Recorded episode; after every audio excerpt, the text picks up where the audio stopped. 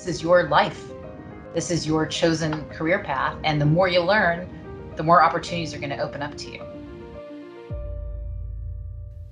Excellence, professionalism, innovation, and collegiality.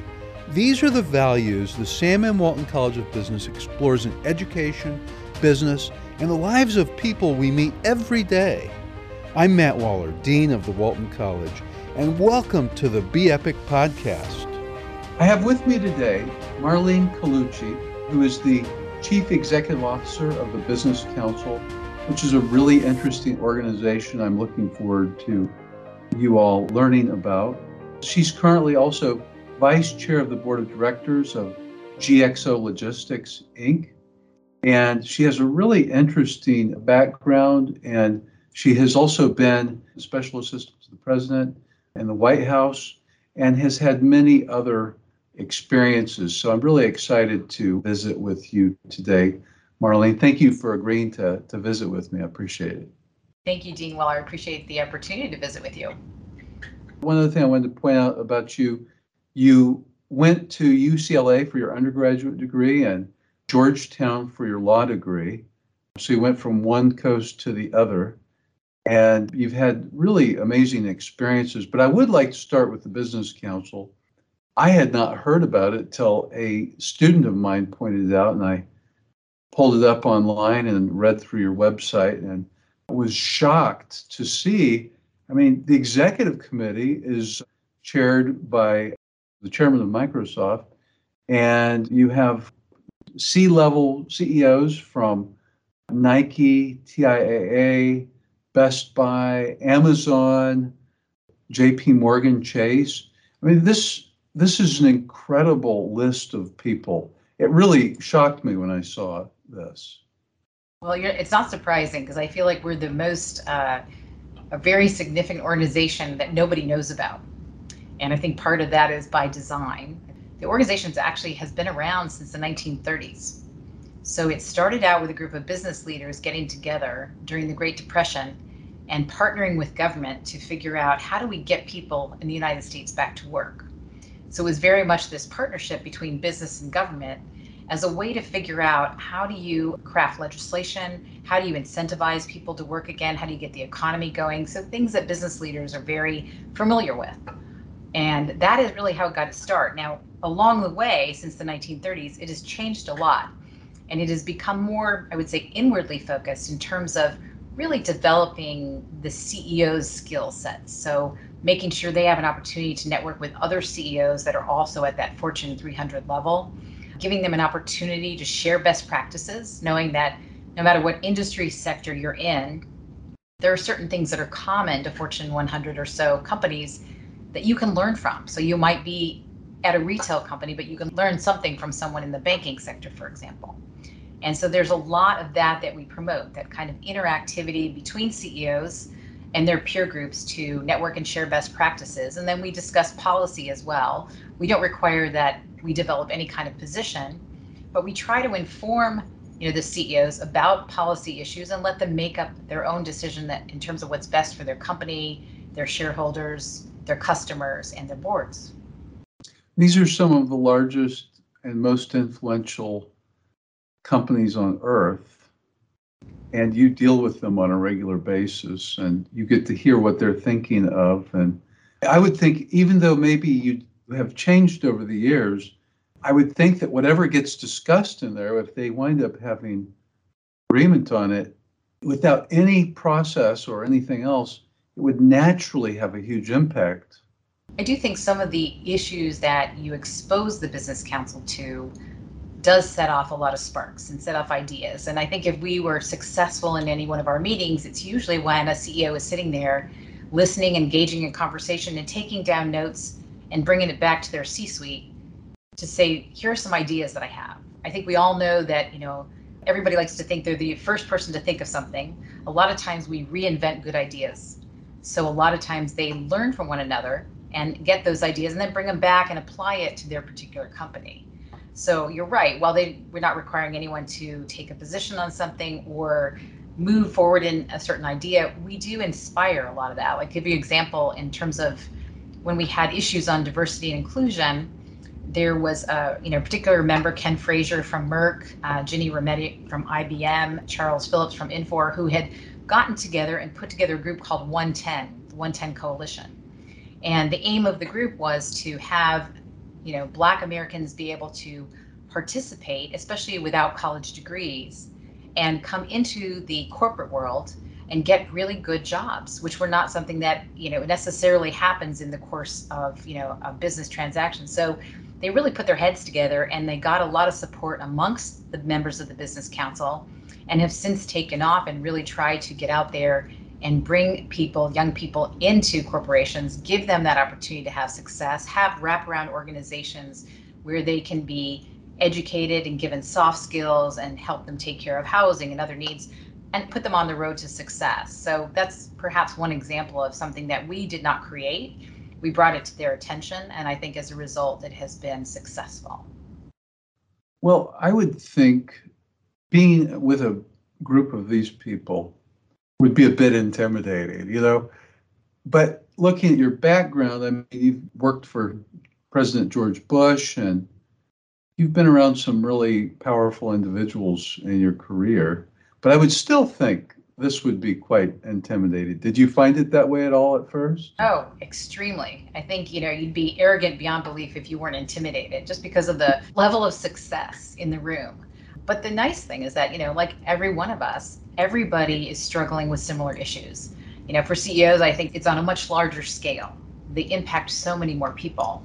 But at the same time, too, you know, they're human beings. And I think because of our meetings really just involving them and their you know their spouses their partners it becomes a very personal exercise so it's easy once you get to know people not to be intimidated but really trying to think how can i as a leader of this organization translate what they need and ideas that i get from them back into content we do that in a couple ways we have three kind of in-person meetings in a typical year and, and these last two years have been anything but typical but in a typical year we have three in-person meetings and each meeting is co-chaired by two different CEOs.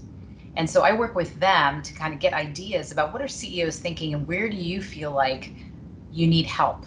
Where do you feel like you would expand your knowledge base if you had speakers, you know, that might be just in the group? I mean, some of our most successful panels are really just panels of our membership talking about everything from developing human capital to working remotely to a coalition of those of us in the healthcare sector talking about COVID and its progression. So, an opportunity really to learn from one another. Would you mind sharing with us just a few of the issues that you've covered that you've seen generate lots of interest? Certainly. I think that, you know, the issues, like as I mentioned, come from the CEOs themselves. So it's always been a little bit of having your finger on the pulse to try and figure out what's going on in people's minds. So, to give you an example, at the start of COVID, this was something that no one had ever dealt with. Uh, certainly not, you know, us as individuals, but as employers, nobody had ever seen something with the magnitude of such a global issue. So at the time, my chairman was John Donahoe from Nike, and he and I talked, and he decided, all right, instead of three in-person meetings, which were obviously not going to be possible, we would start doing weekly calls. And we started convening weekly calls at the outset of COVID for an hour each week. We would have 150 CEOs on a call. It's, it's a little mind boggling, but when you think about it on a very basic level, this is something that no one had ever seen coming. And we had within our membership the ability to help one another get through this. So, as I mentioned, whether we're healthcare CEOs in the pharma industry talking about what was the latest in terms of you know, vaccines or on the treatment side, what was the latest, or even some of the companies that are based in Europe or based in Japan, looking at Asia, saying, here's where the pandemic is progressing. What is it going to look like when it gets to the United States? We had a session with governors where we talked about how governors were handling the situation and how they could work more closely with business to make sure that they were implementing plans that would get people back to work safely or help them deal with you know the pandemic as it was going along. To anything like you know black lives matter when you know some of the issues that arose with diversity and inclusion there was a lot of things going on and differently handled in different parts of the country. So there was a lot of information to be shared that CEOs could ask other CEOs how are you dealing with this and get great ideas and really you know try to do the right thing as I think all CEOs really have the opportunity to do and want to do.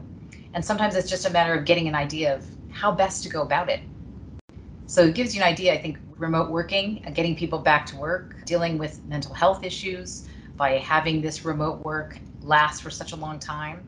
So that's some of the ideas, some of the uh, concepts that we really discussed in greater detail.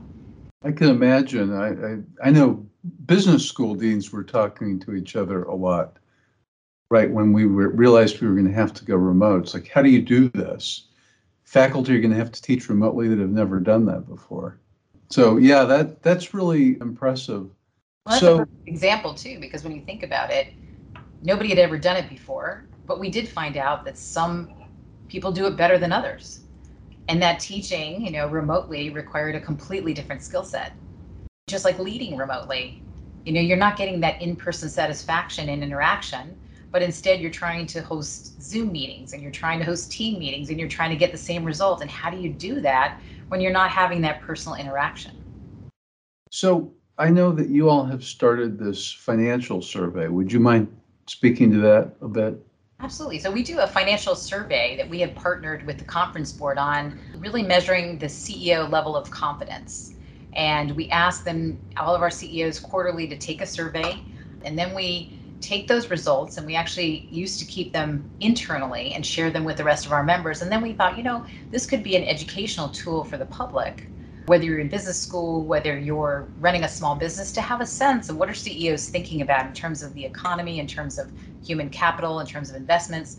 What are they seeing on the forefront? So we did start to this past year take this a little bit public and release it. And we've had, you know, for example, Roger Ferguson, who is the former CEO of TIAA and also a former member of the Fed, really talk about the results on TV and I think that helped to kind of translate it not only for our members, but for the public as well, and be a part of the public dialogue, not with an intent to lobby, but with an intent to educate. So, shifting gears a little bit, in addition to this, you've been a director and now vice chair of the board of directors, you know, of XPO, GXO. That's a, an impressive position and an industry that is really important and now the public knows how important it is. They didn't used to, but I, would love to hear about you know how you got involved, your role in governance, and anything about logistics you might want to share. Especially during a time where now you see increasingly you know more diversity with women, people of color on boards. One of our members, Brad Jacobs, is the founder of XPO Logistics. He has been the founder of think five different companies. Several of them are roll-up companies where he's consolidated an industry. You know, I find him just to be very entrepreneurial, really brilliant. And one day I was talking to him and he was asking me, he said, I'd really like to expand my board, make it a little more diverse.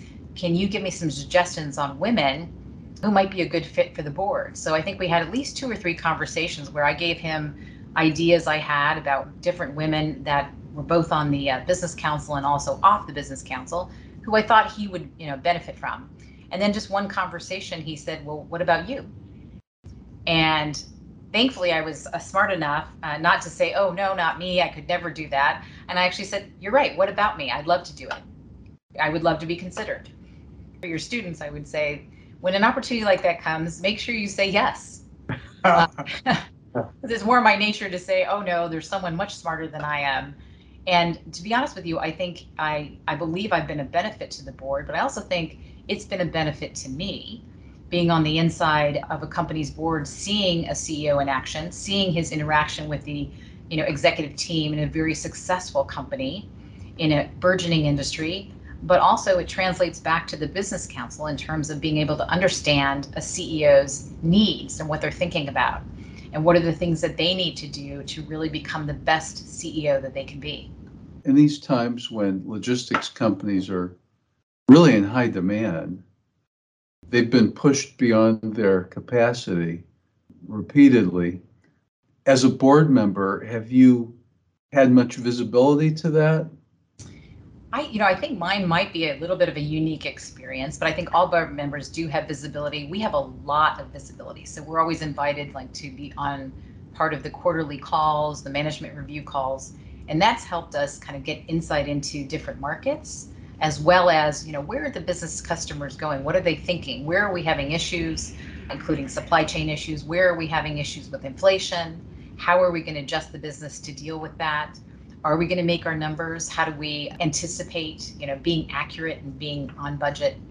And so all of those issues really do get discussed in the boardroom. And I think in this, you know, for GXO and for XPO in particular, we've had just tremendous insight, which I think makes us more valuable board members as well. Because you're not there to manage the company, but you're there to be an outsider and observe, and then hopefully from your perspective, give as much helpful advice as possible. Speaking of advice, what advice do you have for students? Well, I would say, you know, we were talking about our mutual acquaintance, John Gaither, so I'll use him as an example. I would say, you know, he is someone like many students who are very eager to learn. And I've met many, you know, other students uh, along my path, I think both at the Business Council in the White House and, and in other places that, you know, there's people that are just exceptional in that they want to be in, really involved in everything. They're not just taking a course, but they want to be involved in the subject matter. They want to get to know their professors. And in terms of business, they want to know about business opportunities by talking to people in business. And I would say that's the best advice is just jump in there, volunteer for everything you can. Believe me, you have a lot more energy when you're in your teens and 20s than you do later on. So take advantage of that energy and learn as much as you can because there are tremendous opportunities out there. And I do think that people in the business community, in particular, are very eager to pass along advice and to help you in any way possible, especially if they see that there's some initiative on the other end in terms of follow through. So I'd say, yeah, that would be probably my advice for students was just get out there. If you want to go into business, then get to know as many business leaders as possible, do as many internships as you can, figure out what people are thinking about and what are the issues and really listen and take that in and then translate that, you know, when you're involved in taking your courses. Be an active participant. Don't look at it as someone lecturing to you. Remember that you know this is your life this is your chosen career path. And the more you learn, the more opportunities are going to open up to you. Well, that's great advice, Marlene. Thank you. Uh, this has been a fun conversation, and I'm glad to learn about the Business Council and what you're doing. And congratulations on your tremendous achievements as well. Well, thank you, and, and congratulations on the success of your uh, podcast. On behalf of the Sam M. Walton College of Business, I want to thank everyone for spending time with us for another engaging conversation. You can subscribe by going to your favorite podcast service and searching Be Epic, B E E P I C.